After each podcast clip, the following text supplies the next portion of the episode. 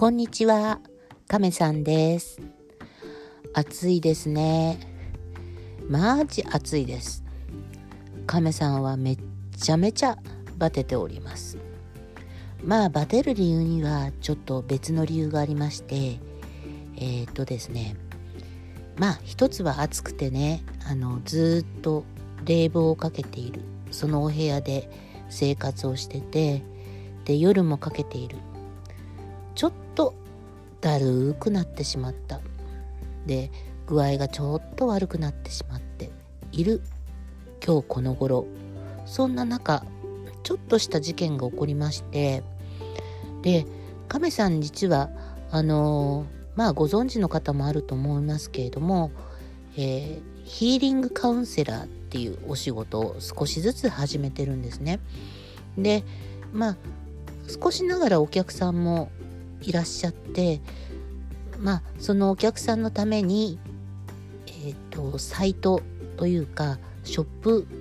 を作ってそのコンテンツをショップに出したわけですよ。そしたらもう1分もしないうちにあるこう新聞社さんの広告を出している方からお電話がありましてそれもあの亀さんの住んでいる関東地区ではなくて、えーと、九州地区の方があの私のショップを見て是非あのヒーリングカウンセラーとして広告を出していただきたいということでお話があったんですね。でもちろん私も広告宣伝ということでお金は払わなきゃいけなかったんですけれどもまああまりにもこうそのショップの宣伝を出してすぐですねお電話をいただいたんで何かこれも何何かしらのご縁があったのかなって思ってしまいでもう20日に出す新聞を18日ぐらいのそうですね午後にお電話いただいたんでじゃあまあお願いしますということであのお願いしたんですよ。で20日の日に出ますよということで、えー、まあこんな記事になりますよっていうあのドラフトもいただいたりなんかしてそれでじゃあ出してくださいと、えー、ヒーリングカウンセラー。あのあまりスピスピしたやつじゃなくてこう自然な形で出してくださいと。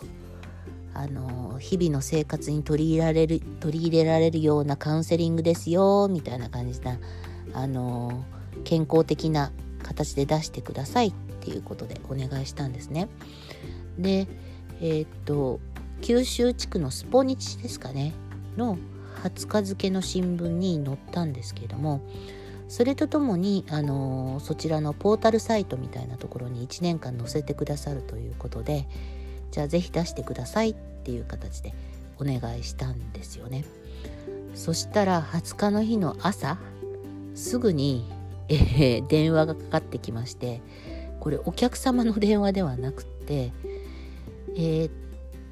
うちの会社のに宣伝を載せませんか？系のお電話がもう次々と鳴り出したんですよ。もうねあのホームページ作りませんか？みたいのもあったのかな。とにかくもうすごい数でその日はもう朝から晩まで電話が鳴りっぱなし状態になりつつあったんでもうねお断りするのも疲れる。聞くのももう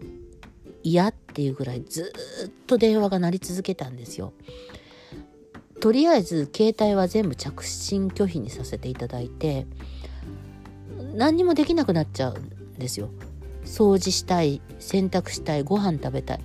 う言ったんですよ。もう私何にも今できない状態なんでとにかく電話かけないでくださいってお願いしたんですけどまあ別々の人がずっと電話をかけてくるんですね。でもうこんなんじゃたまらないっていうことで結局着信拒否させていただいたんですけどまあ失礼っちゃ失礼なんですけども突然電話かけてくるのも失礼ですよね。なんで全部着信拒否させていただきましたで認識できる電話番号にだけいわゆる折り返しお電話したりとかそういう形にはさせていただいたんですけどもまああまりにもひどい状態なんでもう参りましたもう本当に一日で疲れ切ってしまって夏バテとこう相まって私はもうグダグダになってしまいましたその一日で。で翌日は多少お電話も減ってはきましたけどまだ電話ある程度なり続けてきますね。でいろんな方がいるんですよ。もうゆっくりゆっくりお話しする方ゆっくりいろんなことを言いながらでそれ一番嫌いだったかな。あともう一つはすっごいチャラいやつ。なんでこんなにチャラいのかというぐらい軽くでなんか先生はこういうことどういうふうにもともとこんなことやられてたんですか？そんなお力あったんですか？みたいな。すんごいチャラいんですよね。で結局ねあのそういうチャラいお話チャラい言い方するのもすっごい大嫌いだったしでとりあえず丁寧にはお断りしたんですけどお断りするとすぐガチャって切るんですよね。すんごい失礼ですよね。もう私が失礼なんじゃないんですよ。向こうがぶしつけに電話かけてきてチャラいこと言って断れるとガチャ。これ何ですか？みたいな話がありまして。まあそんなものを一件一件対応していいられなかったというか。もう私の神経がもうグダグダ。お客さんも来ないし。でもその間にもねあのいろいろカウンセリングのお客様方インスタグラムの方からご紹介があって入られた方のお話を聞いたりしていたんですけれどもあのその方たちのお話はまあ結構なんですけど結構って言っちゃ言い方変ですけどね。あのまあ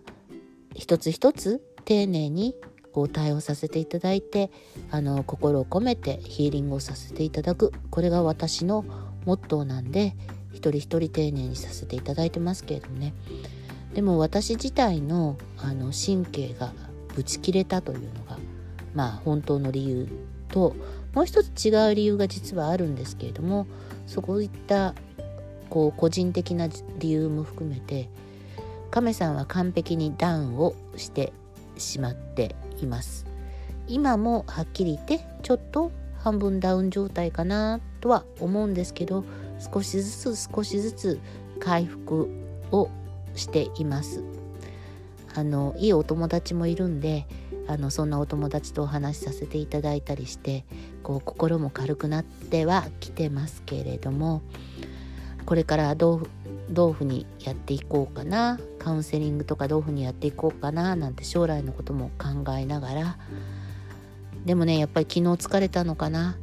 夜になったら急に食欲が出てきてお腹が空いてえー、焼肉弁当食べたくなってダイエット中なんですけどチートデーにもかかわらずしっかりと焼肉弁当を食べさせていただきました。うまかった。うん。お腹いっぱいになって多少は元気になったかな。まあ何がこの夏バテの原因かダイエットで栄養不足なのかななんても考えてますけどね。うん。変わったこと。またねもう一つ変わったこともあったんでちょっと何かを引き寄せてる亀さんかなと思います。今はとりあえず新聞広告からでこう餌をまいたまいたというかハイエナどもたちを煙に巻くことで必死ではあるんですけれどもね。それと一緒に亀さん